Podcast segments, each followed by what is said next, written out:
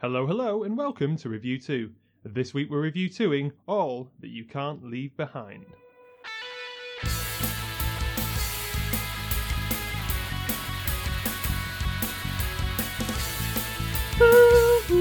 What is this song about? It's about moles digging in holes. No, I'm right. Of course I'm right. I can't hear what he's saying. Evil U2. Da-da-da-da-da. I don't know if any song has ever cheered me up, broken my heart, or told me to walk away more in my entire life. You're back with Johnny and Tyler for yet another episode of Review 2. Tyler, what has happened to you two since Pop? So we pick up in 1997 in July.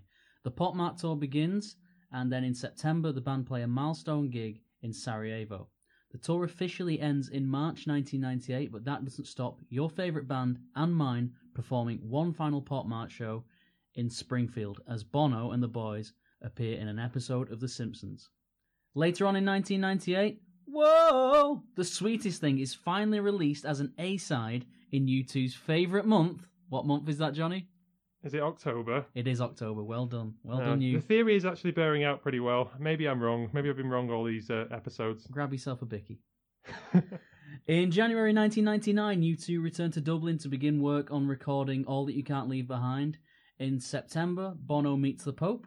In December, Bono rings in the new millennium with President Bill Clinton. On to the year 2000. In March, U2 are awarded the Freedom of Dublin. And finally, the lead single, Beautiful Day, and the album All That You Can't Leave Behind are released in, go on, guess that month again, Johnny. no, and surely not. October? October 2000. Fair enough. This is a special album for me because it is the very first album I bought with my own money. So I'd obviously borrowed like bits and bobs of singles off people when I was younger. I think the Smurfs album might have featured very early on. Um, but this was, some- is that the one with the laughing policeman on it? I think so, yes. I had that as well. I loved it. Review Smurf. So this is the first one that I bought with my own money. You know, where I went to um, it was Tesco and bought that album. wasn't a very cool record shop to to get it. um, this is a bit weird. This album to me in a lot of ways because I listened to it so much, and it was during my kind of you know formative early teenage years, and all the songs became so familiar to me that going back to them to listen to them now was odd, and because I was quite you know, unaware of things that were going on in the world. I just related everything in this album to me and my life, which is kind of odd, really, because you know, what if a sort of you know, forty odd year old band got to say to someone, you know, I think a lot of is- U2 songs are open to interpretation. yeah, no, that's true, that's definitely true, and I mean, I guess all our episodes have kind of bore that out, really. I mean, we're more interested in just talking about what the songs mean to us than saying this is what they mean because the band said so, or because this context says so, or this interview. Um, so I made all the songs about my life rather than any actual, you know, political or local um, influence that was going on. So it's an odd album to go back and review, but it is so familiar to me. Well, a lot of the songs are very familiar um, from this record because Beautiful Day was obviously used um, as the ITV Premiership, Premiership program. Yeah. That's, that's the soccer if you're in America, football if you're in the UK. Uh, Elevation was in the Tomb Raider movie, and uh, that seemed to be everywhere else as well. It was a huge single for them. Mm. So they they had quite a lot of really really big songs on this album, and all of them seemed to get played for quite a, a long time. yeah, I remember songs like "Walk On" and, and, and "Beautiful Day" and "Elevation," and "Stuck in a Moment." In Yeah. fact, still being really relevant when Vertigo was coming out, and that's four years later. Well, I think there's a lot less diversity, to be honest, at this particular time. U2 seem so ubiquitous and are able to get massive chart performances out of this because there isn't Spotify, there isn't, you know, YouTube um, in the way that we know it today. So they achieve a huge amount of airtime and they do seem really ubiquitous. And then obviously um, the events of 9 11 make this album accrue a different kind of resonance, which I think kind of boosted this record again. It became relevant again. All of the the meanings and the songs, particularly you know things like "Walk On," that kind of thing, and the optimism of the album. I think that's what made it hit the zeitgeist in such a. Um, it had so much impact. It is it is an optimistic record, and it, it so easily couldn't have been. Basically, U2 had backed themselves into a corner with pretty much everything they did in the 90s, and although Pop was the band's most immediately successful album, being uh, debuting at number one in 24 countries, the band's management weren't happy because even though Pop, I have the exact figure, not the exact figure, but an estimation here, Pop sold about 60 million copies worldwide, and that's a relatively small figure for a U2 album. Hmm.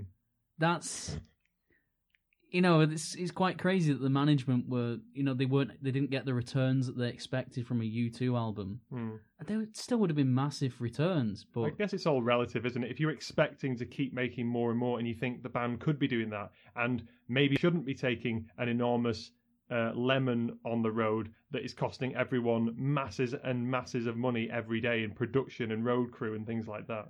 if that's what they had to do to get to this point, then I'm I'm very glad they did it to get here. I def I think it was I love pop, but I think as as obviously you do, see the previous episode. Yeah. But I'm happy that they did do somewhat of an about face on this. I think it was just time for a new a new sound. The Millennium helps really in achieving that kind of cut off point, although it's it's kind of arbitrary in a way.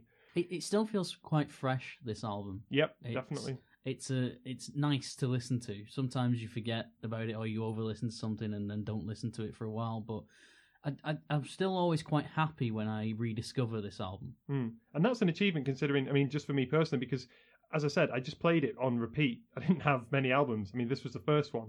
But I think uh, Rolling Stone called this U2's trilogy with um, Joshua Tree, Achtung, and Now All That You Can't Leave Behind. They say they are the three seminal U2 albums.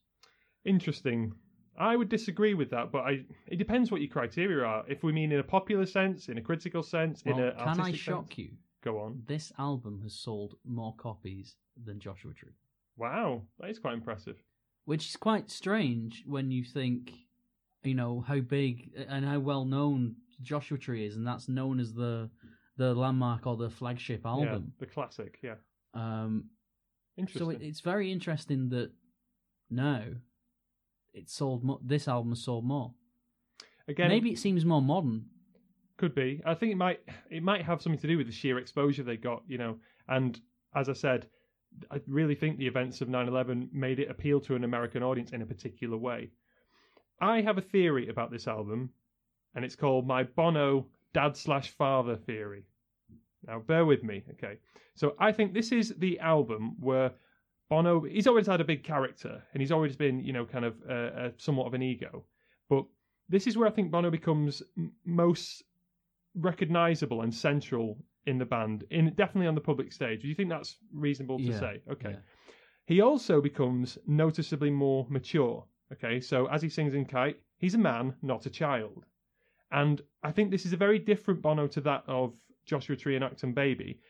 And I don't think that kind of Bono, the kind of Bono you see jumping around in Rattle and Hum and jiving about and gyrating on Zoo TV, I don't think that Bono can exist here anymore. I think that's done. That's put into, you know, I into w- I would agree that U2, uh, from this point on, are the older statesmen of rock and roll. Yeah, uh, yeah, definitely getting that way. I think that's that's true.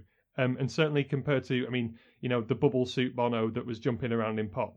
This is a different guy here. The 90s do seem like a bit of a midlife crisis for U2 at this point. Oh yeah, sure. Well, I think this is where he gets um, he gets comfortable with a particular identity slash pair of glasses slash haircut slash leather jacket.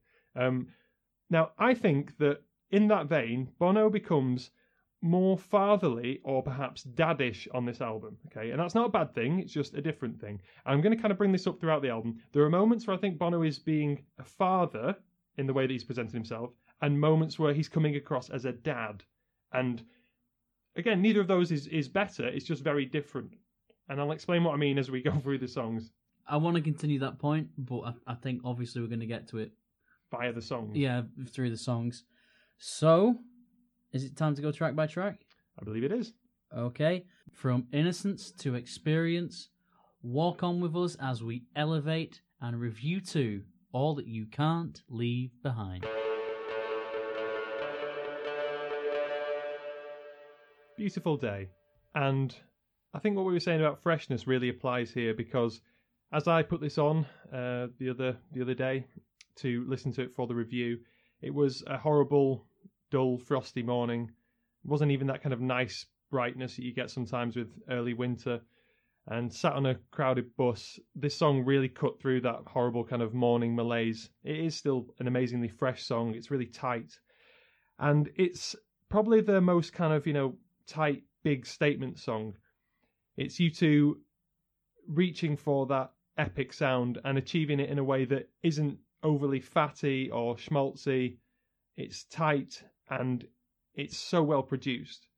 And it's it doesn't get old. This song, No. ever. Uh, but I'm still as happy to listen to it now as I was when I was first getting into U2 12, 13 years ago. Mm-hmm. This was a time when U2 really wanted to write great big rock songs that would really come into their own in a live setting. And I think that does that. I think this is a great opening track. I know Elevation opened the shows eventually, but I think they could have just as easily done a you know beautiful day to start off with. Yeah, I like what they achieved with with the elevation start, but obviously, yeah, Beautiful Day does have such a force behind it. As soon as as soon as I like hear those beginning chords, it really does sound like um, out of control to me. More than any, I know they were trying to. Well, maybe for the first time in the career, harkening back to Yeah, the the early albums, but particularly out of control. There's a similar riff in Out of Control and in Beautiful Day. yeah. Well, I mean, that's because, and here's the guitar geek in me. That's because they're both played on a Gibson Explorer, and this is a song that made me want to buy a Gibson Explorer because this is the tone that I think is quintessentially Edge. I think this is what people think of when they think of U2. And apparently, Edge came back into the studio with this riff and showed um, all the rest of the bandit, and they went, "Oh, we can't use that. It's too, it's too U2." And then they realised that's such a stupid attitude. You know, why would you move away from your quintessence? As long as you're not sounding cliche, then it doesn't matter. No, there is a there is um there, there's elements here of the of the past. Like I get there's little bits of Zooropa and things and Yeah, um strange sounds in the background. it's like traffic noise and things like that. And yeah, wee, it- oh, I mean wee, it's a oh, lot wee, oh. it's a lot clearer. It's not as it's not a sonic overload kind of experience like Zooropa Hmm. w- wanted to be and and in the most part was. Bono says that he was um, the hardest thing to pull off if you're a painter or a movie director is a beautiful day, Mhm. and that's that was his inspiration for writing the song. He wanted a song that sounded like a beautiful day, and I think it does. I think it, it has that effect. It does take your mind to those kind of places, and it is one of those songs that you play in the summer. So you'd say it takes you to that other place. Yeah, Yeah, well done. Um, they're using the techniques that they've learned over now a two decade a two decade journey, and just pulling it all together and making the best piece of music they can. Mm. If I mean, I wasn't a U2 fan at this at this point. I mean, I was nine years old, but if I had been a long standing U2 fan and I put this this album on for the first time and this was the first track, I can imagine being really excited and and really happy Mm. that this is this is what U2 are sounding like now. It, it's it's a positive thing, and it gives it gives the fan a lot of hope that the band have still got it. Yeah, and they've and they haven't made as significant a break as I think a lot of people might think they have. I think this is less of a break than say the the jump from Rattle and Hum to Achtung Baby because as you said, there are still electronic elements in there. There's still interesting production. Brian Eno has still got his fingers all over this, which is great.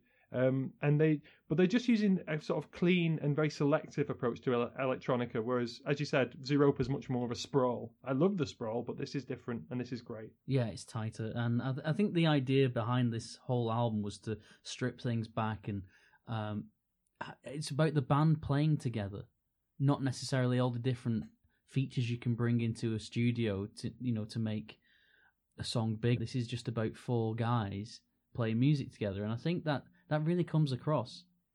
It does, although I will say it maybe breaks down at certain points in the album, and that'll be interesting to sort of, you know, think about as we go through. This song has a lyric that I, you know, it's one of my classic Johnny mishearings. So um, this is where I I've heard suggested it before.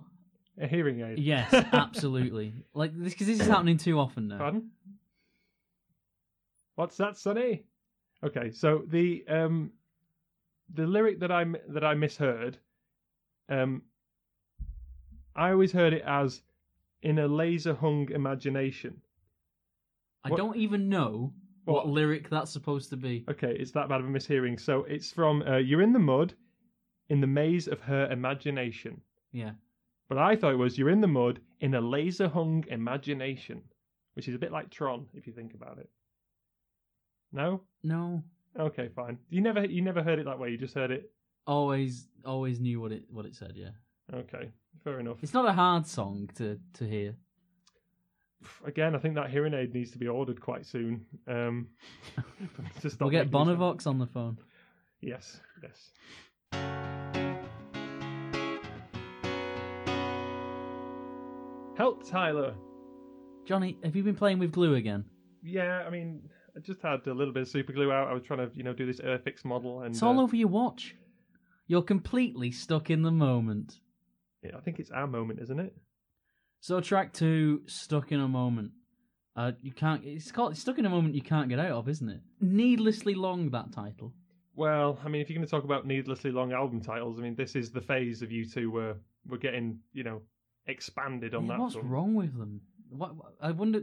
That must have been a conscious change to suddenly start having longer titles. It's a, I think it's a nice a nice change to make. I, I have no problem with it, and although it does lead to kind of annoying acronyms like NLOF, which doesn't sound very good in in all ways. No. That's a spoiler.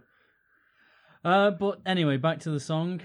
Um, this song written about Michael Hutchence. Uh, it's an argument that Bono wishes he could have had with Michael Hutchence when he was contemplating suicide. Um, Michael Hutchence, of course, is the lead singer of INXS, a band that for a few years at least were considered to be U2's only real contemporary. Um, and there was quite often times chart battles between the two. hmm Um, what are your initial thoughts on this song? Um, it's weird. It's not one that I go to straight away. I mean, I don't really dig this song out that much, but I do really, really like it. I think it's um, it's very uplifting. The horns really carry it later on in the song, and I'm always suspicious of a U2 song that has horns on it. But when it works, it works really well. I mean, Yeah. um, uh, Angel of Harlem, this, there are others. Uh, Name one. Go on. uh, well, I mean, what is it on October that has horns where it sounds terrible? Is it Jerusalem with a shout? And it just sort of goes. And it sounds really. That sounded like John Cena was entering the room.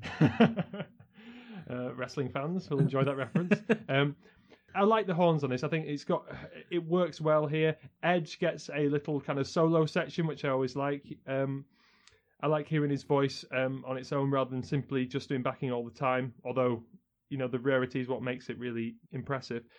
I like the fact that at a meta level, this contains a kind of a reference to the difficulty of songcraft. So when Bono's talking about being happy with a song that he can sing in his own company, I think his company means himself, you know, because you do Yeah. know if you're if you're producing a mediocre piece of art, if you're a, if you're a poet or I don't know anyone producing any piece of art, um, you know when you're not happy with it and you're tricking yourself to saying, yeah, this is this is okay, you know, when really you're thinking this needs some work here. Yeah, if you can, sometimes it's, it's harder to create something you enjoy than create something other people enjoy. Yeah, exactly. And meeting those kind of standards. But I think the standards also apply to the band here. So he's saying in My Own Company. I think that does refer to, or it could refer very easily to the band. So that collaborative um, project that U2 always have where they're able to say this doesn't work, this does work. I think that's that's a nice kind of uh, meta comment on the band. Yeah. Um, back to the actual song. I mean, it's very gospel in its in its kind of tone. Um, I mean, it's U2 doing gospel well, which is good, and it just seems to me to be, as well as all the references to uh, Michael Hutchence, it's a song about sort of middle class. I just that's going to take a run up. Middle class existential crisis. So it's about getting through difficult times, that kind of thing. Um, in that way, it's got a weird kind of um, symbolic or spiritual link to Acrobat as well. Yeah, I mean they are looking back here through this whole, whole album. You'll hear us say, you know, mention different uh, different albums and different songs. They're definitely looking back, um, and I think that's because they're experiencing a lot of loss at this point. Uh, obviously, in this song, it's the loss of a friend. In other songs, it's the loss of innocence, um, or the loss of a of a parent. Or the loss of life later on as well. Yeah. Um, what what really really fascinates me about this song is it is quite a lifting song. It does have a positive message, but it is an argument. Uh, an argument is so often taken to be a negative thing, but it can be a positive thing. There's a lot of love in this song. Hmm. There's a lot of anger and um, a lot of resentment and hate and discomfort, but there is a lot of love, and it comes from a good place. And that's such an interesting juxtaposition within a song. There's there's so much going on here that it's really hard to get down to what this song is, you know, at its very heart.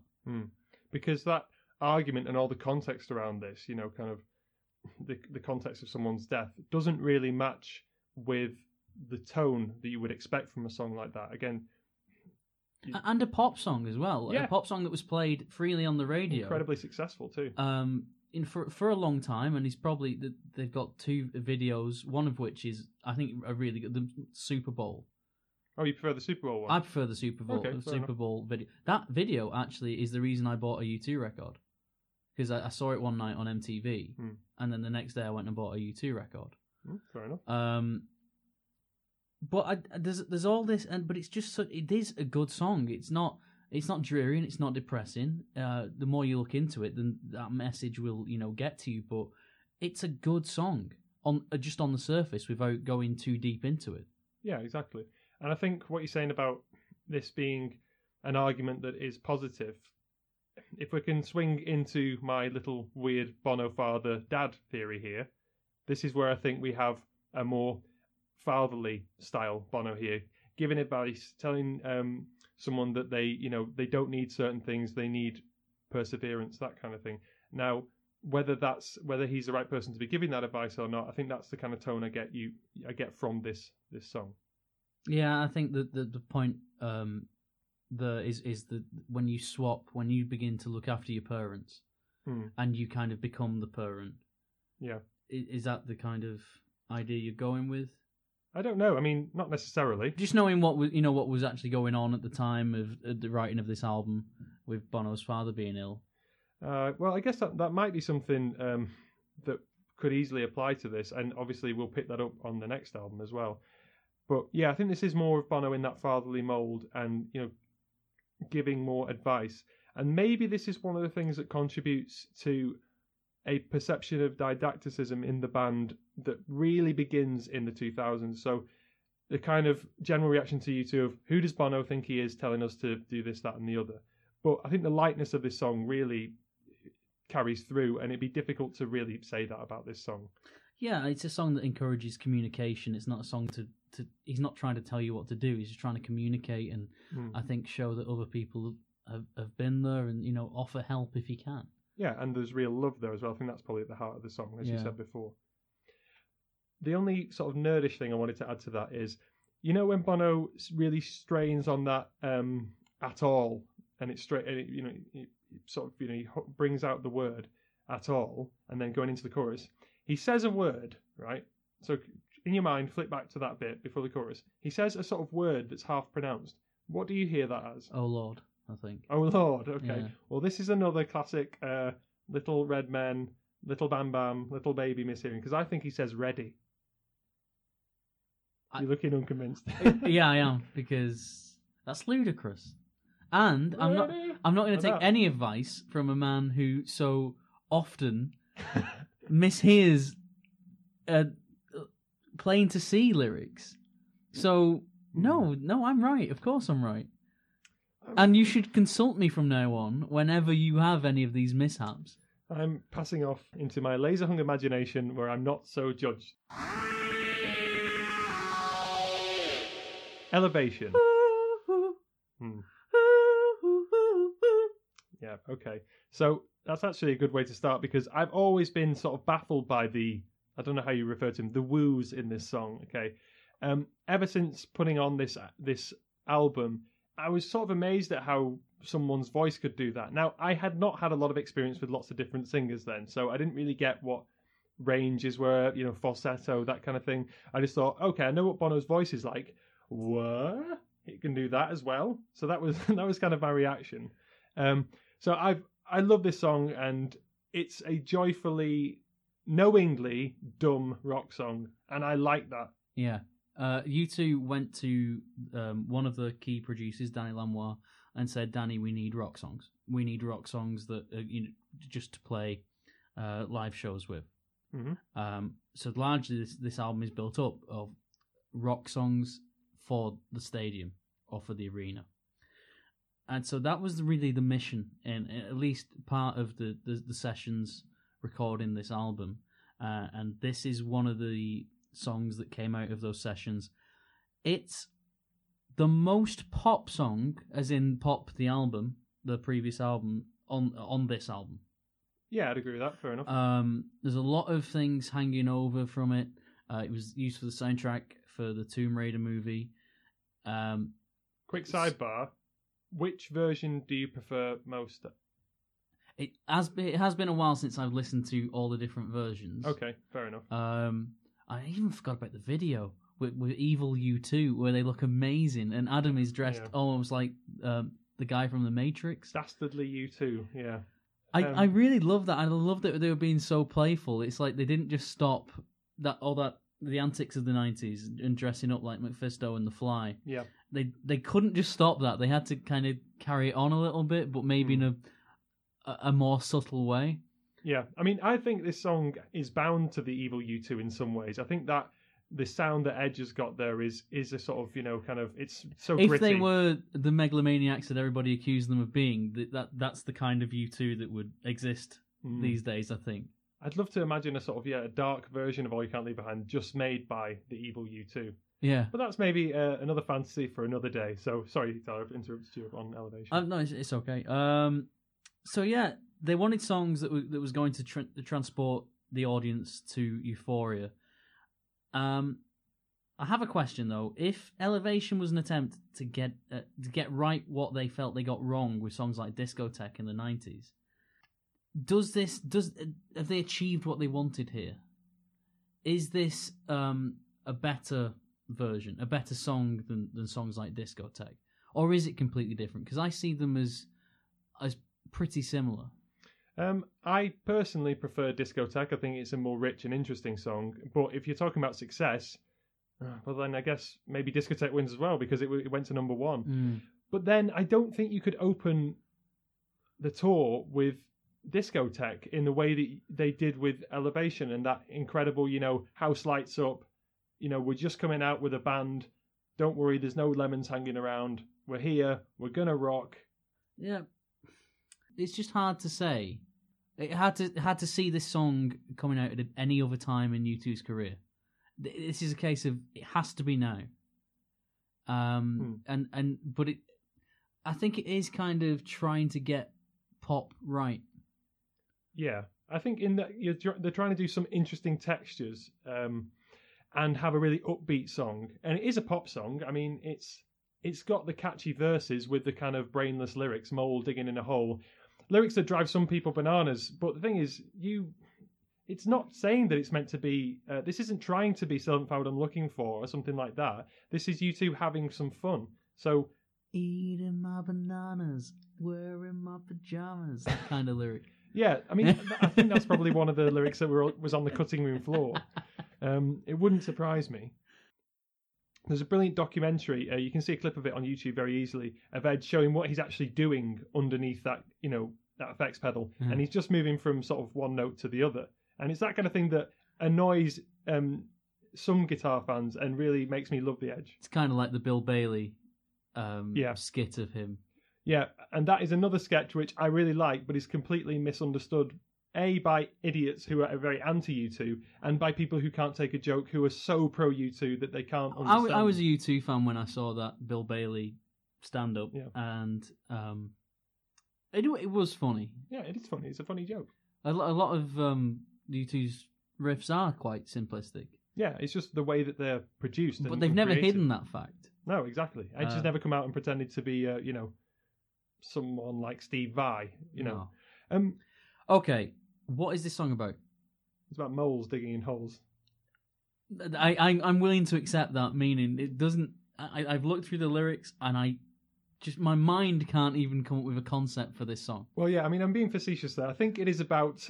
I think it's just about okay, let's do a song that will bring everyone up and into a space where you know it's it's again taking them to that other place. It's about getting everyone's spirits up, basically. I mean, that sounds like it's sort of like a song from the Blitz, but um, I mean, it's it's a bit in, it's a bit there's a bit of inspiration in the in the song. There's it, it, the idea maybe there's an idea of I, I don't know a young couple who have found each other and they inspire each other to do you know lift me up out of these blues. yeah that that kind of thing. But it's it's a pretty shallow song. It is it's just a live song. I th- I think. The thing, yeah, no, it is a it's a really good live song. I wouldn't say it's I wouldn't say it's just a live song. I think it it is what it is. Like like popcorn is not steak, right? And it's and popcorn isn't cheese, right? This is popcorn. It's light, it's airy, makes you feel happy, but that's about it. You know, it's it's it's sort of it's there and it's done. It's Yeah. not like a rich experience or anything like that. Um, and I think that's what they set out to achieve. They said, Danny Lanois, we want popcorn, not cheese or steak. And he went, I'll see what, you, see what I can do. But I don't really understand, and this is not my producer's job. Last point on elevation, and this is where my Bono uh, dad father theory comes into action here. When, I mean, then this is a question. When you hear um, Bono in the background, in uh, you know, when he's not in the main part of the verses, saying really quietly, kind of check it out, like that kind of thing, right? I, n- I can never hear the end of that. I really hope he's not saying check it out when you see me on the dance floor or anything like that. But do you hear that bit in the song? I I do. That's but I, Bono the I don't want to say what I think the, the, lyric is Why? Is it because I know I've got it wrong. Oh, okay, right. I know I've got it wrong. I've just never looked it up, well, what do you hear? and, it and I've never thought how stupid it is until now. Go on. Uh, shake it up now, wiggle your partner. I mean, it could be. It could very well be. Um, And that is what I've thought it said since the very first time I listened to it. But now saying it on a Yeah. podcast, it sounds ridiculous. wiggle your partner. But this is what I'm saying. This is where I slightly cringe a little bit, and I think this is not Bono the statesman-like father. This is Bono the dad, and you think, oh god, because I don't want him anymore saying "check it out" when you see me on the dance floor or anything like that. I, I yeah, but. I, I would keep it in the song for all for all I'm saying. I'm just saying that this is the interesting alternation that goes on in this uh, in this album.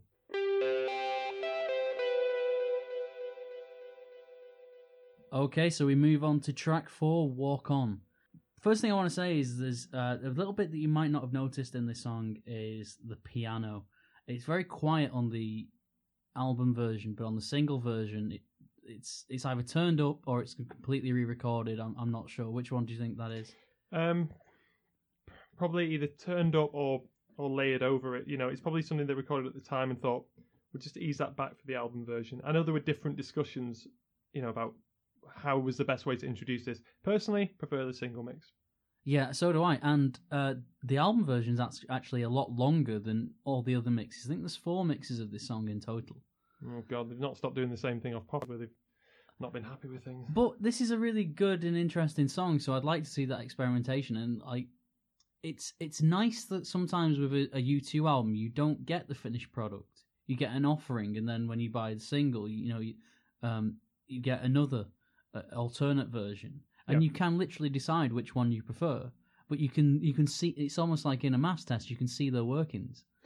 um, so I, I really like that they've remixed this song. It's not it's not gratuitous. It's just it's it's just them trying to get it right for the audience, and I, so I, re- I really do like that. Yeah. Um, this is one of my favorite songs. Now I know I seem to say that on every episode, and I may need to go back and listen to all the rest and actually make a list of my favorite songs.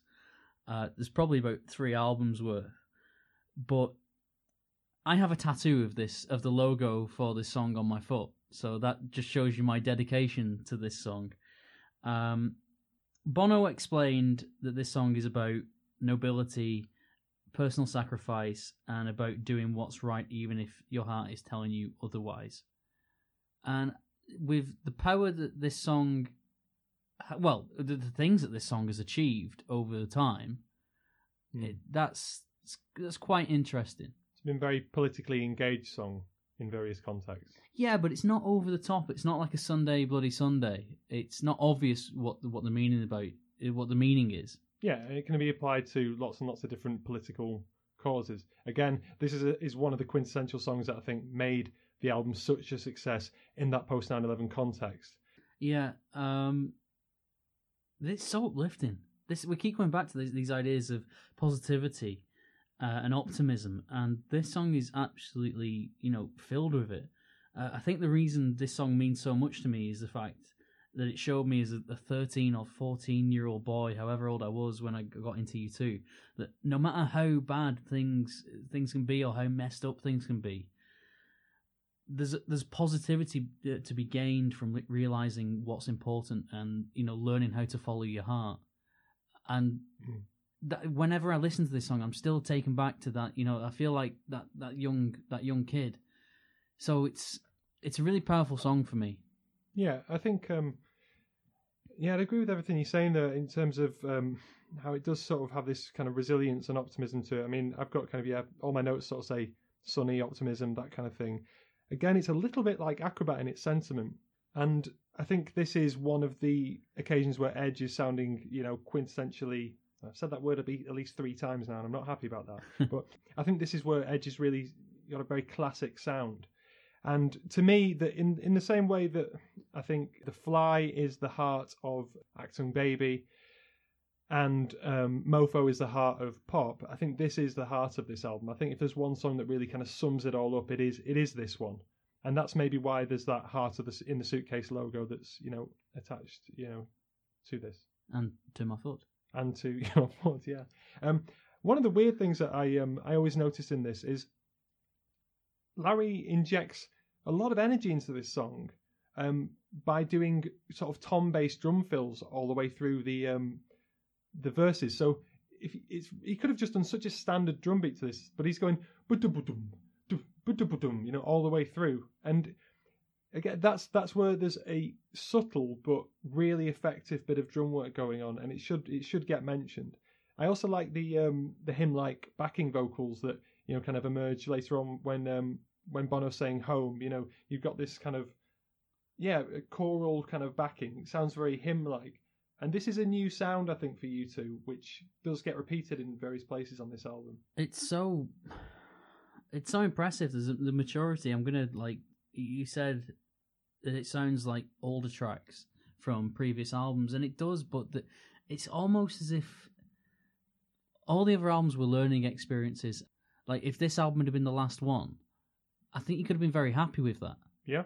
If that's where they decided, no, this is where we, we we're going to draw the line. We don't know how to be U2 anymore. Hmm. We don't know where to take this. I don't think you could complain with the package that you got. I think I think that would have been a, a, a really good place to stop. And would make sense within the band's narrative as well. Um, what they say about their albums, because the next album is where they talk about, you know, this is our first album. That was Bono's kind of spiel for for marketing that. So yeah, it would work with what you're saying there. Uh, one final point. Uh, I I think the reason this song isn't con- consistently associated with U2, like when you when you say to a, non U2 fan, a non Anorak, when you you know name a U2 song and they'll go "Beautiful Day" or "With Without You" or "Where the Streets Have No Name" or "One." That the reason this song doesn't have that that that same reputation is because it was I think it's the it was the last song released um, as a single from the album, Mm-hmm. and the other three were just so hugely successful. I think it was just a case of we're sick of U2 at this point, and and and I think. And I think it's a shame because it's it is such a good song and it and it deserves to be heralded as one of the great U2 songs, but people just don't know what it is Hmm. unless they've listened to the album. I guess yeah, there was a saturation of excellent songs. So once you, and I think It's There are- not even as, as if it's a, a, a worse song than those. no. Kite. This is a very simple song, certainly in terms of its chord structure. If I was being mean, I would say um, you can tell that because um, Bono has a guitar which is actually audible on uh, the Elevation DVD, so you can tell he's actually playing it, and it's not it's not stretching basically as a as a song. Having said that, it's made absolutely transcendent by the production and by all the the choices that are made here. So you've got a nice, you know, big sound um, with Edge on the slide. All of the um, kind of organs that that exist in the in the background. Um, I think it's an organ anyway. It makes this song add up to something huge, even though it's so simple at its heart, and that's not a bad thing at all. That's why you've got um, the melody in the chorus that sounds like one of those kind of eternal melodies. U2 are always talking about the fact that you can get in the way of a song, or the the song is already there. You just have to, you know, get into it and find it. And that who's to say where the wind will take you? The melody for for the chorus is it's brilliant. Yeah, it's it's a really beautiful song. Um, I don't. I, I think they made the right call not releasing this one as a single, Yeah, it's a bit too laid back, I would say, in terms of pace. but it's it's it's great. I mean, we- you've had what is this track five, and you've you know, you, you kind of needed that you know just that breath. Yeah. Uh, but it is a lovely song, and it's a lovely song live as well. It re- it, it translates well. Uh, Quieter songs sometimes don't, Mm. um, but it's it's very singable. It's very hummable. Yeah. Um, it's it's very accessible as as a song. Um, it's and it's filled with positivity, like like a lot of this album. What what what meaning do you put on this? I, I mean, again, this is something that I attached a lot of meaning to when I was purely because I didn't have that many CDs. Um, so I think I just mainly focused on the um, on the chorus and the fact that there was a great openness to this. I mean, it's very difficult actually when you try and nail down a any kind of you know succinct lyrical meaning to it. I mean, who's to say where the wind will take you? Who's to say what it is will break you? I don't know which way the wind will blow. Who's to know when the time has come around? I don't want to see you cry. I know that this is not goodbye. You're not doing the whole album, are you? Uh, yes, I'll be doing that, and uh, you can buy that on iTunes for seventeen ninety nine. Um, No, um, but it but the thing is that it's not really a sort of an obvious story being told here. It's again more optimism, more emphasis on you know freedom, the freedom of a kite just sort of blowing around in the in the breeze. Really, I am a bit more cynical now, which makes it more difficult for me to appreciate the song. I think I was able to be swept up with the energy and the kind of the optimism of the lyrics when I was younger. Um, so a line when Bono's singing "I'm a man, not a child." His voice sounds good, and I think it's again sort of feeds into that idea that U2 are maturing and they're accepting that. You know, he's not a boy anymore. Um, having said that, Bono coming out and singing "I'm a man, not a child" in that way, I just I don't particularly enjoy listening to that as much as I enjoy listening to Edge's guitar solo in this, for example. right. Well, as a singer, that is an ama- a, a really really amazing part of this song. Completely agree. Um, but going back to the meanings, um, I do think there's a persona here that's imploring um, a lover or a loved one, at least, to take courage, um, achieve potential, and have the heart to face up to a situation. Do, do, would you get that? Again, I think that's the kind of the, it's the fatherly advice that I think um, you know we see in, in other places on the album, maybe stuck in a moment. Um, so yeah, I would agree with that. Uh, Edge believes that the lyrics for this are more about Bono's father. Bono thought that, that it was about um, he took his two girls up um, to I think Dublin Bay or some somewhere like that to fly a kite, and it was that experience. The kite didn't fly, and then he remembered having a similar experience with his father, Hmm. and so that's the the well the meaning as Bono would say it. Who's to say whether he's right or wrong? Yeah. Um, but whatever the meaning is, whatever meaning you put on the song, it's undeni- undeniable that this is just it's just one of those great, beautiful U2 songs, and it's it's kind of a song that only U2 can do. You don't you don't really hear other people doing these kinds of these kinds of songs.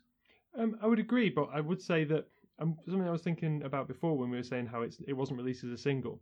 If you gave this song, if they wrote this song and then gave it to someone else, I don't know who. I mean, any suggestions will probably be stupid, like uh, Bryan Adams or something like that, right? But they'd make it smushy and and and horrible, and uh, it would be too sentimental. I, well, I'm, I'm not saying that that wouldn't happen, but what what I am saying is that that would still be a big hit single, I think, for that person, just because of how good the melody is. Yeah. So yeah, at the moment, U2 are on an absolute high if we're tracking the progress of this album. They are absolutely knocking it out of the park. They're doing different things. They're achieving an epic scale. This is a huge song. Um, and although I personally don't particularly like the I'm a Man, Not a Child bit, the the production is great and it sounds so huge. I I would l- uh, whenever I've sung that song, and I think have we I think we covered this on Drunken Night. Sounds like it. Um, but it's just a, one of those great things, and you you worry whether you're going to be able to hit those notes, and then when you do, there's just this you know this power, the kind of adrenaline rush that you know that hits you. So as a singer, I can completely understand why Bono wanted to sing it that way. In a little while. Now, this is where the epic scale that has been achieved so far in the album is dramatically pulled back down to the scale of, I would say, a hungover bedroom. There's a lot more intimacy, there's a lot more closeness here, and that is not a bad thing at all. I think it's good that the album is changing up a little bit because one more epic song here might have fallen a little bit flat. There's only so much of that that you can take. This is what I would call relaxed but effortlessly good songwriting. Uh, I I agree. It's it's everything you just said. Um, but this is my Bonovox time because I have dear. misheard a lyric. Oh right, this is your. I thought you said. I thought you were going to sing. Uh, God, I'm so hard. no, but thanks for that. Um, the lyric, uh, the actual lyric is "Man dreams one day to fly." Yeah, that's what I've always heard it as. Yeah, that is the lyric. Okay. Mine was "Man's dream won't pay to fly," Right. going with a kind of an Icarus kind of. like- Okay. i- yeah. Like, like if if you know, if men dream to fly and then they do, Well, they take a rocket ship up into the Yeah, sky. So- they? so yeah, that fits. Fair enough. So that that that was the lyric I thought I heard, and you know maybe it's better, but whatever, Bono, do what you want. um, right, you know, very right at the end of the song, I'm sure there's a sound of a motorbike starting, I've never heard that. but it's just like this. I don't know if it's a bit of distortion, but it just sounds like a, a motorbike starting in the distance or something. Um, Oh, um, it made me wonder if like this was the last song they recorded, and Larry was halfway out the door, Could be on his Harley, one foot on the bass drum, one one foot on the kick pedal. off on his hog. yeah, Um, one thing I will say about this, and, and I really like about it, is that um, in that first opening riff that Edge has, you can hear um, the guitar string shake a little bit because it's being fretted in a way that isn't hundred percent, you know, kind of clean and standard that you would do in the in the. in Well, the that's song. how guitars make sounds. Uh, the guitarist will pluck a string, and the string will shake, uh, yes, vibrate. but it's vibrating in a happens. special way, right? So his finger is almost like a, the way that your finger is close but not really pressing down the string in a harmonic. Something similar is happening. Um, so if you listen to that first riff, it goes like that, which is this interesting sound. Um, that sound again is like that kind of thing. Sounds doesn't sound good when I do, but I like that. So maybe that could be the um, the sort of sound that you might be hearing about it. But that's the thing; it's it's quite relaxed, so it's not a problem that isn't completely, you know, clean in its recording.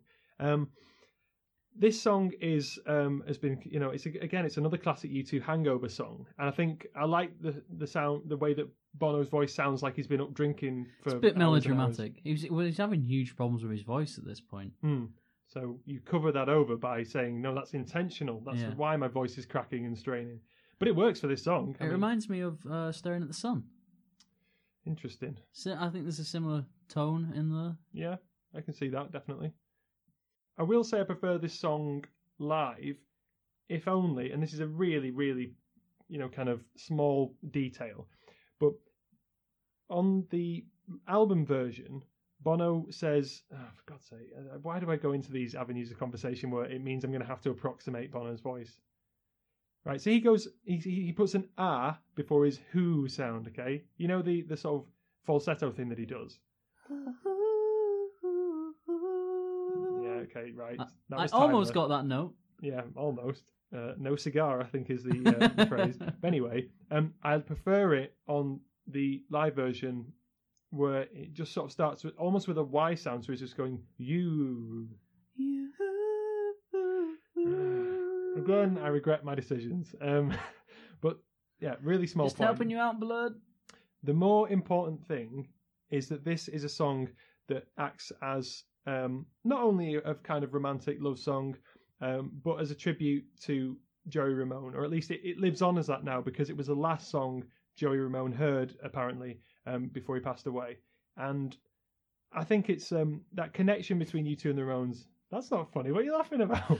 I'm laughing at Joey Ramone. I'm not laughing at Joey Ramone being in the hospital, but it, the situation in my head is Joey Ramone is the in his leather jacket. in is, bed. is, is on his deathbed, and in comes Bono with a guitar, and Joey's like, "Oh God, Here he is again. not this guy again." Yeah.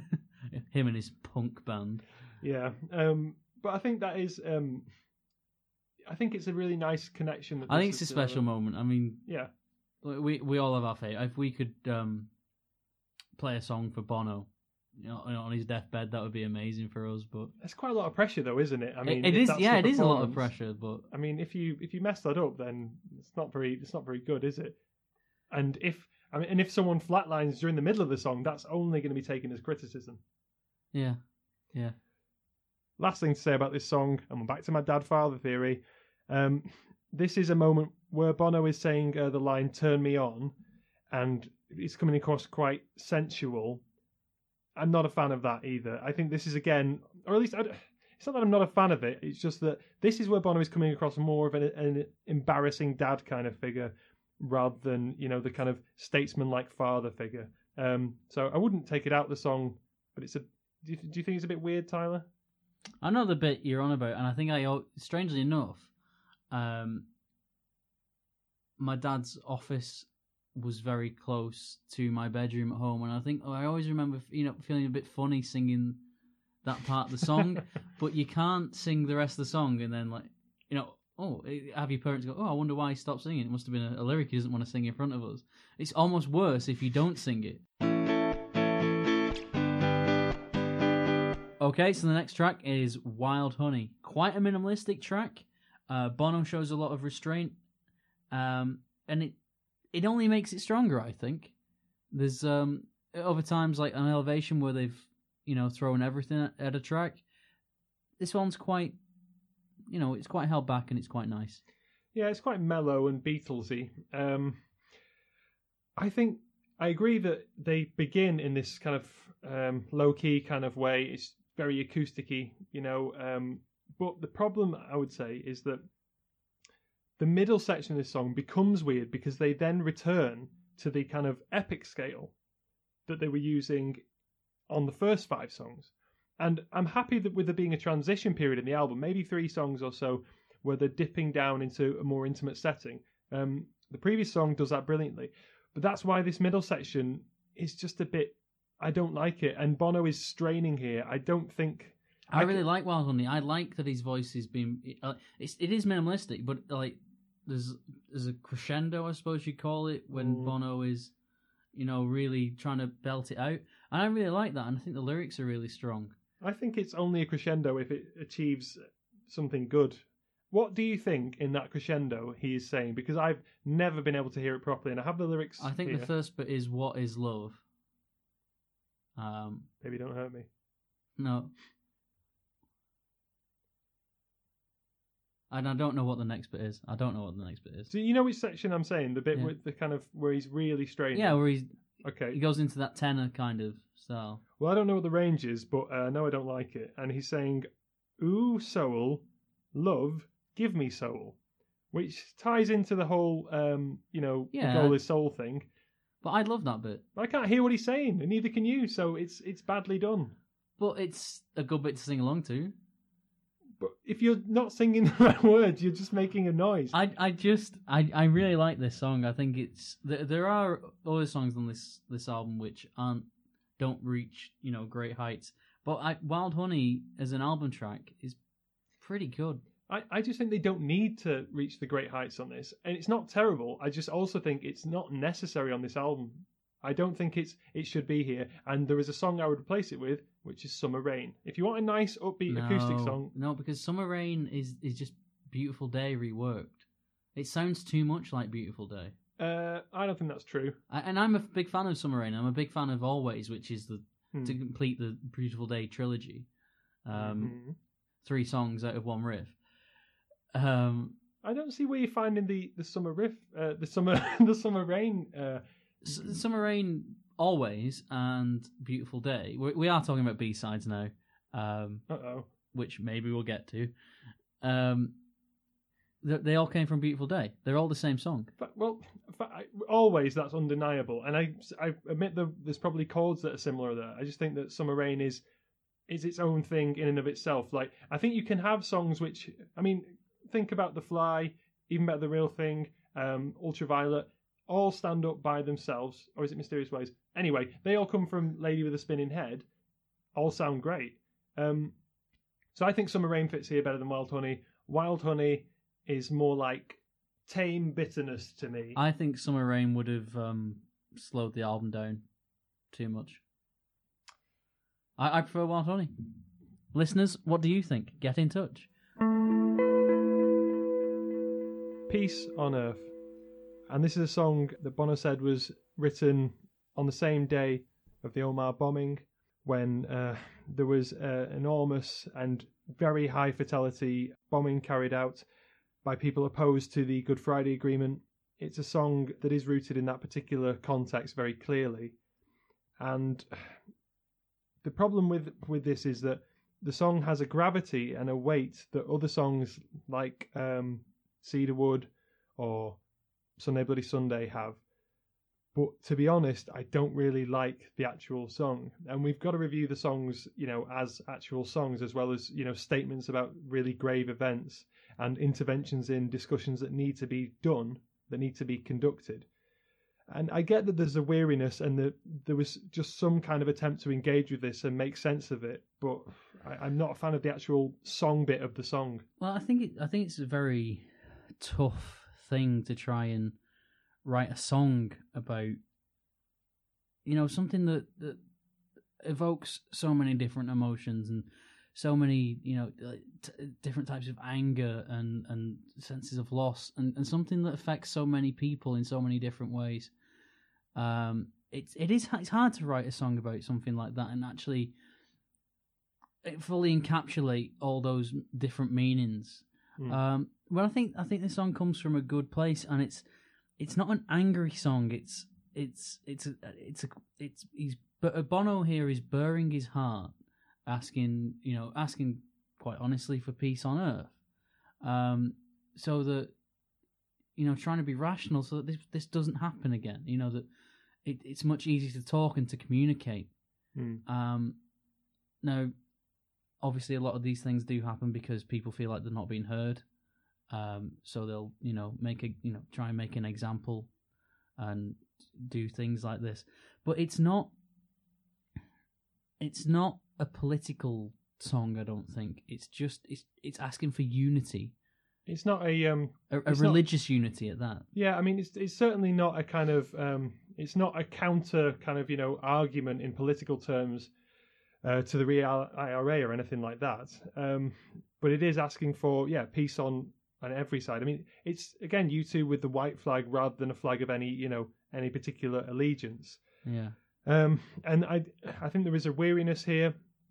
Same Bono as I think, or a similar Bono as I think appeared on uh, Wake Up Dead Man.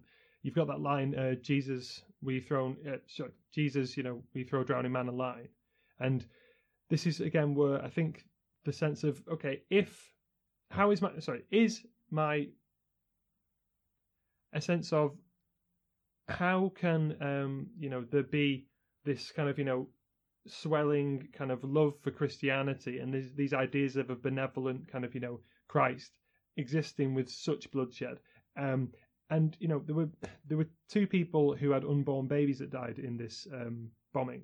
So it's a horrific incident as well as the 29 other people who were killed. So it's about asking why is how can the world be in this shape and square with with faith? And as usual, I don't think this is Bono moving to a state of outright atheism. It's more a, a kind of plaintive song about doubt, you know. well if i can skip ahead a little bit to um Slane Castle Mhm. when U2 played that very emotional gig uh, and they, they took Sunday Bloody Sunday and Bono says three years since Omagh turned this song into a prayer. Um, that's what this song is the prayer. This you know Mm. th- this song is nothing to do. It's not a rebel song. It's not it's not um, an angry song. It, it's a prayer. It's a prayer for peace, and it's not a prayer to a god. It's a prayer to the people that are here and Mm. here and now. You know, you you have the choice. You know, you, you, you can be part of them or you can be part of us, and that's a, a, thing that will a, a theme that will continue to recur in U2's message and U2's songs. Um, it's it's not them versus us. It's us, Mm. and we need to learn to get along with us. Uh, and so it's it's really powerful. It's, it's a powerful message. Maybe the song doesn't isn't you know the best example of U2 um, spreading that message. Well, I mean, I would like to talk. I mean, that's but I thing. think trying to spread the message yeah, the is att- better than than not. yeah, the attempt is brilliant.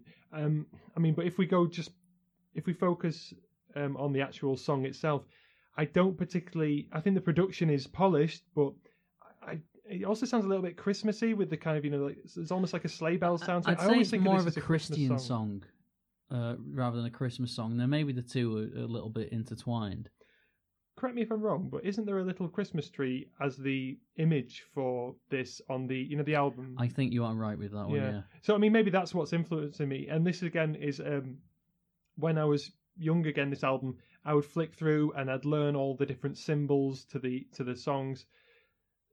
So I'd when we, always do the relate Chris- when we do Christmas. the Christmas episode, uh, are, are we putting this on, but like talking about it as a Christmas song rather than?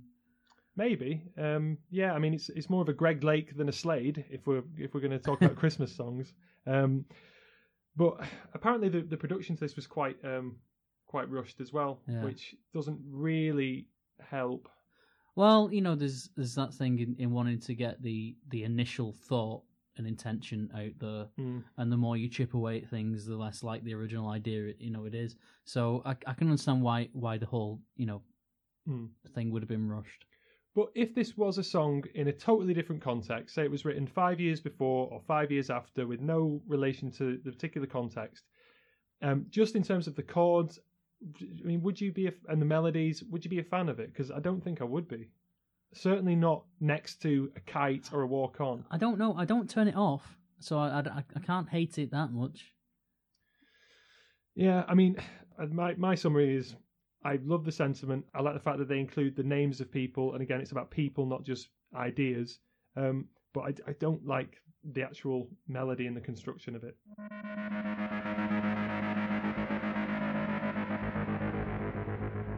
When I look at the world, again, nice song, a little less positive than some of the other songs on the album. The, there's two lyrics that that got me with this bit, and the first one is people find all kinds of things that bring them to their knees. Hmm. Now, already avoiding the religious, but it can also be religious. This song that you know they're, they're saying this this is whatever Hmm. you know. This is a song for whatever you want it to be, and it's not. I think the main persona in the song is failing, or at least wishing to see the world a different way. Uh, having found somebody who sees the world in an enviable way and can find some happiness or some some contentment in the world. And I think that's an interesting thought because it, oftentimes we look at people and they do seem to be in a better place. You know, they're living in the same world in the same town. You know, lives aren't really that similar, but they're, they're so much happier with what they have, with the hand they've been dealt, than than you are. And and it's easy to get complacent, but I, I think this is a, a really nice song about just asking for help rather than criticizing somebody else. Yeah, I, I completely agree. I think this is um, the persona definitely is in a sense of weariness because there are all sorts of reasons that you could you know can be brought to your knees: uh, joy, love, you know, proposing, weariness, or. But I think it is that that sense of just being knackered, basically, being tired with the world. Yeah, it's a tragedy of a song, I think. And I think that's why I actually identify a lot more with this song as I've gotten older. I mean, I'm saying gotten older. I'm not yet 30, um, so I'm not trying to sound pretentious and world weary at this age. But I do identify more with this persona who has someone in their life who sees the world in a lot more positive terms, whereas they might tend towards pessimism. So I, yeah, I think it's a great song, and I think it's one that is a bit forgotten. I mean, this is not a live staple in in any way, No. and it's not one that I think a lot of people know about. The other reason I think this song is brilliant. It's very personal, I think, and it's very personal to you too. yeah, So I think it's it's a, a song that only the fans w- will understand. Um, and only a particular type of fan as well. I mean, maybe some U2 fans who fall into the other camp of optimism might not, yeah, you know, relate to this as much. yeah. The idea of the tragedy on this this album, you know, it's you can't avoid it as much as as, as optimistic as it is in parts and uh, positive as it is in parts. That optimism and that positivity is reacting towards tragedies, and um, you know, you think of Michael Hutchence, uh, Bob Hewson dying of, of cancer, children maturing and not needing parents anymore.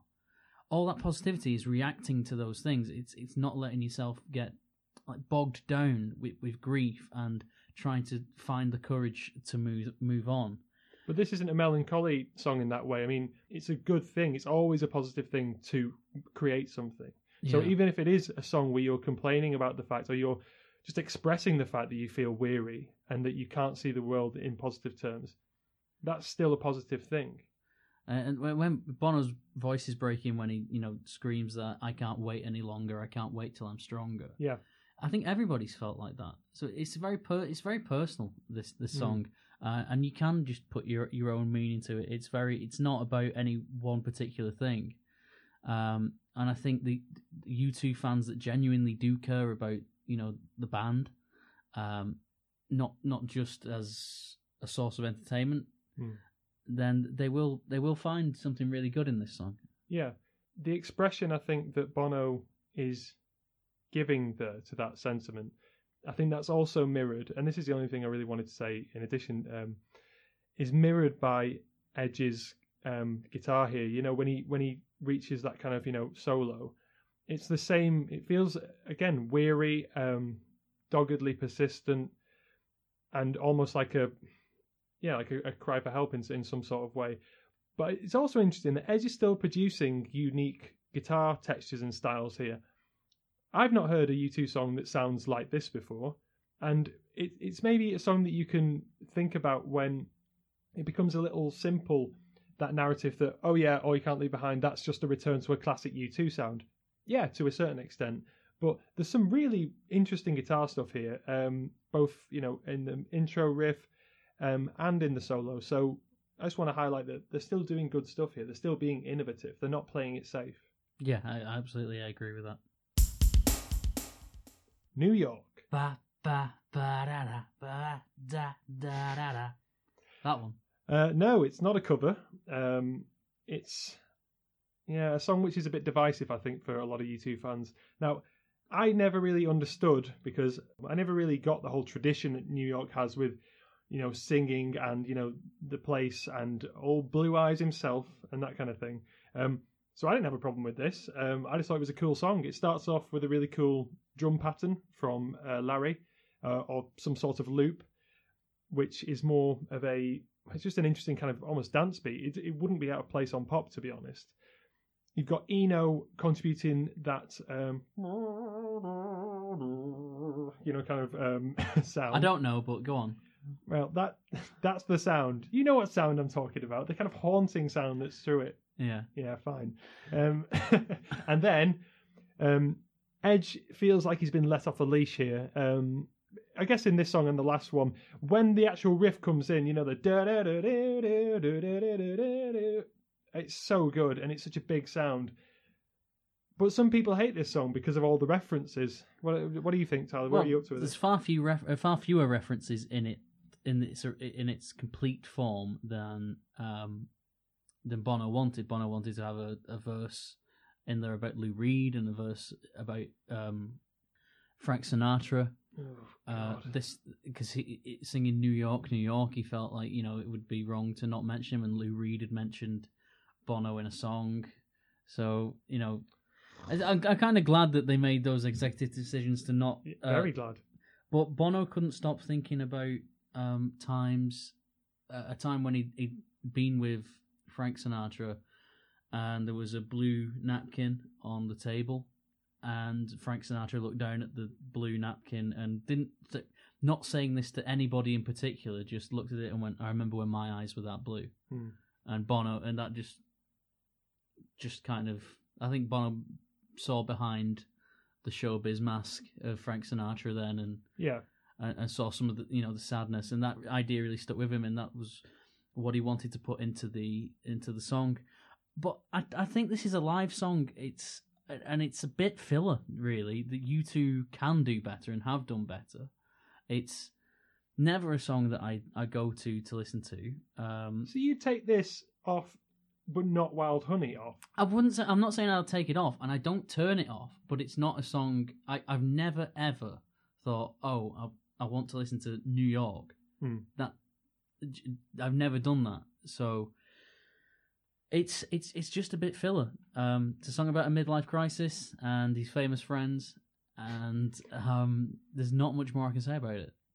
But I think there is a lot of self-referentiality and self-awareness on this song. I don't think it's meant to be a um, boasting song. I mean, I mean, this song became a lot bigger Yeah, two years down the line, a year down the line. yeah, obviously. Um, some some lyrics that become so prophetic or take on such a different resonance that you know that's where I lost you, New York. yeah, Um, now, obviously, that's not intentional because it happened before the event, but it's another thing that makes this album have this very interesting resonance and a huge power.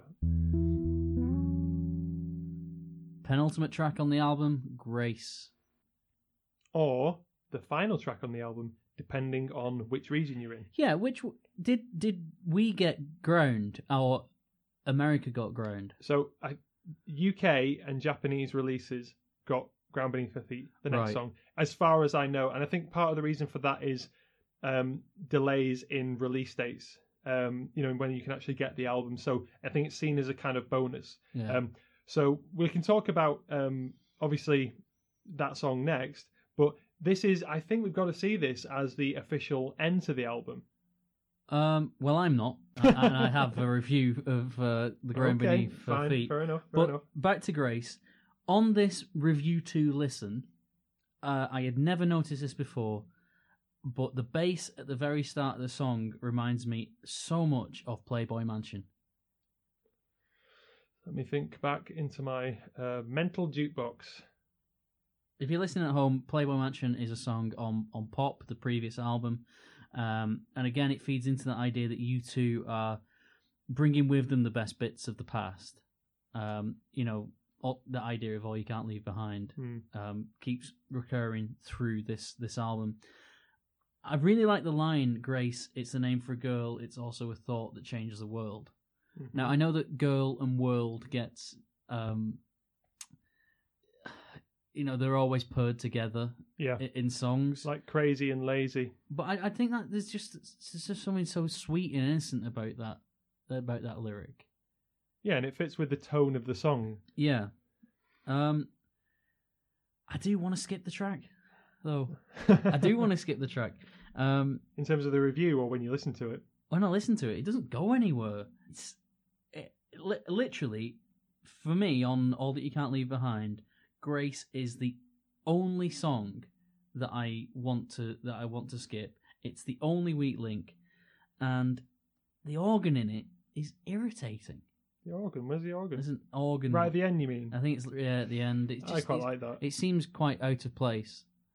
I mean, this for me is has a special place, as all of these songs do, because it's my first chill out song.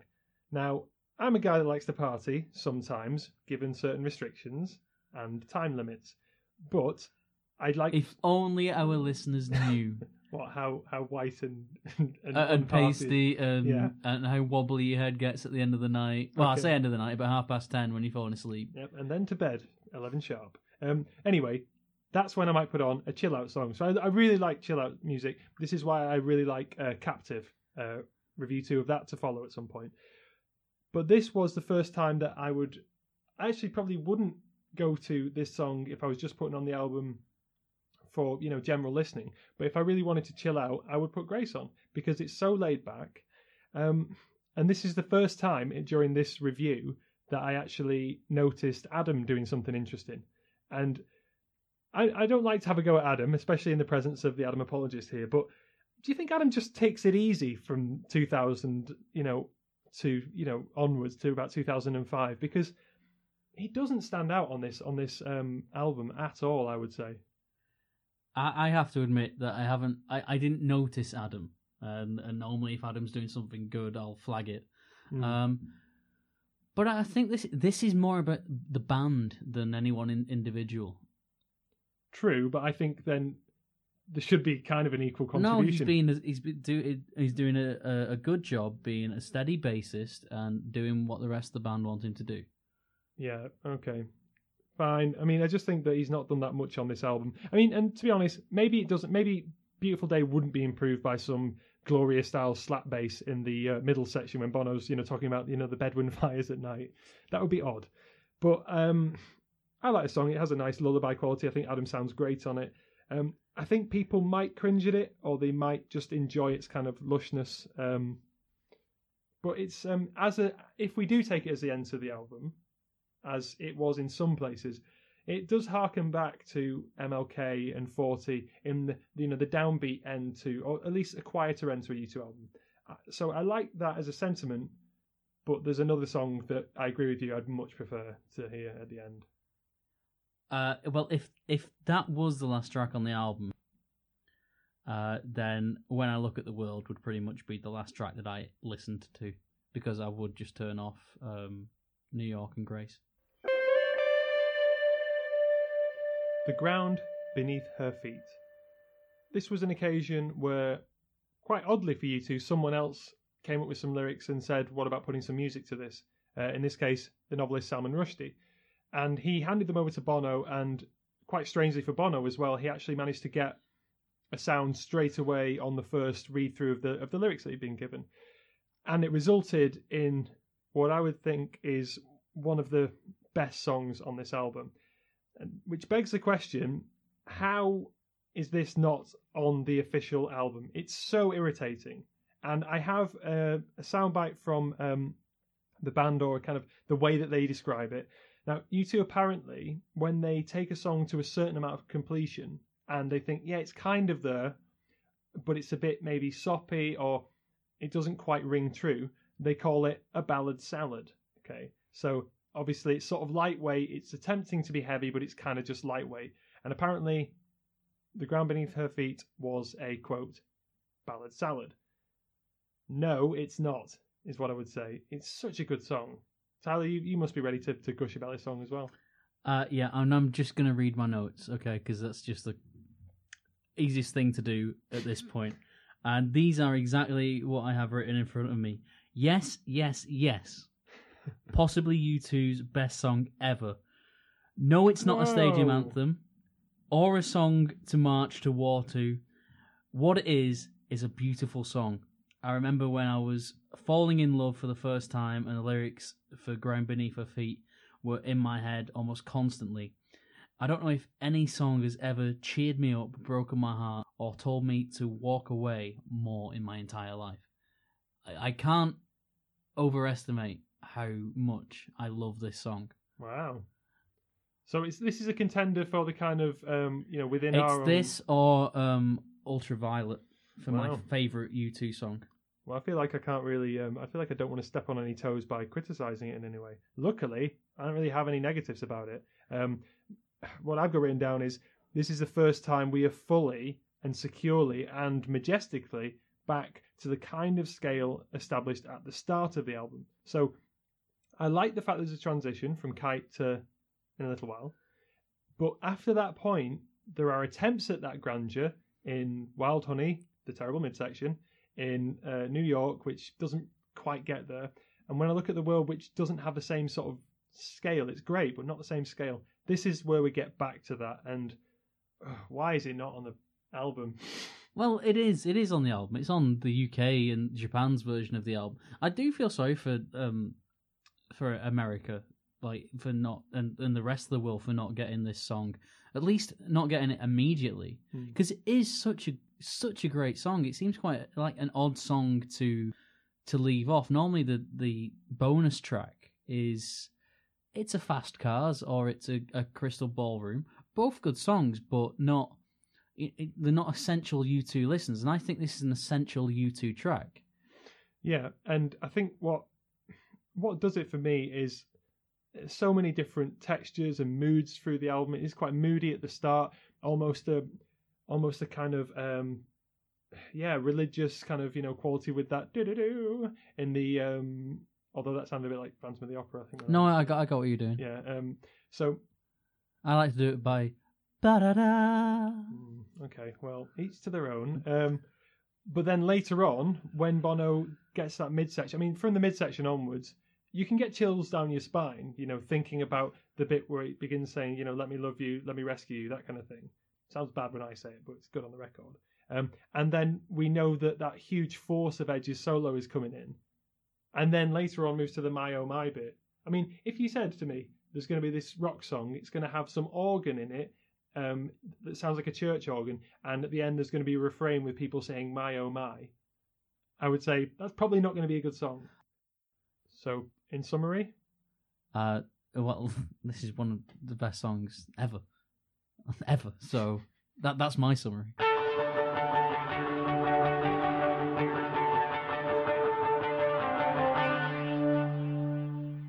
Okay, so it's time for everybody's favorite feature, and as the single has finally been released, I can do this. Yes, I am wincing in the studio. Um, Wincing Churchill. well, that makes no sense at all. Um, okay, so what's your uh, what's your sweetest thing, Tyler? Wild Honey. Shut up. Wild Honey. Shut up. On up. this listen, I, I know that Ground Beneath My Feet I is don't, one. I'm not talking about your sweetest thing to eat. No, um, Ground Beneath Her Feet is one of my favourite songs of all time. Uh, but on this listen, Wild Honey really stood out to me as an excellent, excellent track on this album. Well, okay. Hmm. Um, my sweetest thing on this listen was the ground beneath her feet. Good song. Great song. Oh, Dirty Day. Okay. Um, my dirty day, Tyler, for this episode is Wild Honey. It doesn't really need to be on the album at all. It's a sticky issue. It is indeed. Um, my Dirty Day is Grace. Fair enough. So, Johnny, is this an album or is it a flipping album? I really wrangled with this question, this particular episode, and my answer is very, very nearly, but no, I don't think it is actually. Um, if this question means anything, you know, is this a unified artistic statement with coherent themes and developments and things like that? Almost, but I don't think the quality's there all the way through. So it's not an Achtung Baby, it's not a Joshua Tree, and I don't actually think it's even a pop. I think and I mean, this is interesting compared to what um, the contemporary criticism around the time of the album's release was. April Long's review, for example, said that there is no fat on this record. The lines are clean. I don't think that's true. I think there is fat on this record. The problem is that, and this has been said by many people in many different contexts, that first opening salvo of you know five or six songs, depending on what you think, um, is so strong that the album can't live up to it. And whereas an album like Achtung Baby or uh, Joshua Tree only gets deeper and more interesting in the second half, it gets less single heavy, but it gets really interesting and rich. That richness is not present on this album, I think. I, I think I think this is an album. I do, um, and I've always listened to it as an album. But is it a flipping album? And therein lies the rub. Yeah, that that that is a, that is the, a, a problem. I think it's really good, and it's got two of my favorite songs on it, and I'd listen to it in its in its entirety. Except for New York and Grace, which you say you skip. No, I know I said I'd not, and I'd never skip them, but I want to skip Grace. Okay, fine, fair enough. Good But- clarification. Um, it's it's a tough one because it's not an album I find myself reaching for anymore, and maybe that's because I overplayed it. Same here. Yeah. Uh, this album is widely credited as the album where U2 became U2 again, The biggest band in the world. you know, in inverted commas. Yeah. Um, when the, when the band returned to form, returned to the previous glory of the 80s, uh, when I was listening to All That You Can't Leave Behind, I was struck that it's not a return to previous form, rather, it's the result of progression, uh, of experimentation, uh, and of a will to attain an audience that stayed with them throughout, Mm. well, Achtung Babies, Zooropa, and Pop mainly. Um, the same audience that have been with them for two decades. This isn't an album for people who liked Boy and October or Unforgettable Fire and Joshua Tree. It's an album for anybody who's ever liked a U2 album. There's something to find on this album uh, for for all those people. Um, And also drew a lot of new fans, I would say. A, a Yeah, I massive- think mean, that- like I think that's you, true. To be honest, I think yeah, I think that's true. where of that crop of of new two, of you two. yeah, fans? new generation, you know, early millennium new U2 fans. Yeah. All that you can't leave behind is the result of everything that the, the four guys from Dublin uh, have done since they were 16 years old. And it's the first time they allowed themselves to look back. And as Bono says, the best bits of the past are the bits you bring with you, hence all that you can't leave behind. I think as a concept it really works, but I don't know if I can say it's a flipping album. I think I've got to agree with you on that one. almost, but not quite. So, that was the review two of All That You Can't Leave Behind. I'd just like to say thank you very much for listening. Thank you very much for continuing to like, comment, and share everything on our social media pages and on SoundCloud and iTunes.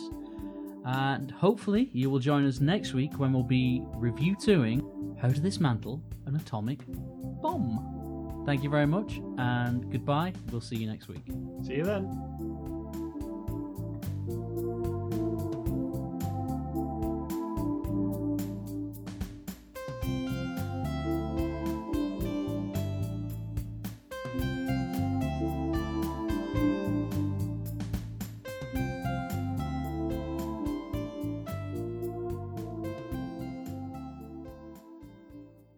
Hi there, thanks for listening to the show. If you'd like to get in touch, please contact us on facebook.com forward slash review2 you or on soundcloud.com forward slash review2 or search for the Review2 podcast on iTunes. You can also email us at review2contact at gmail.com. Please like, comment, and subscribe. Thank you.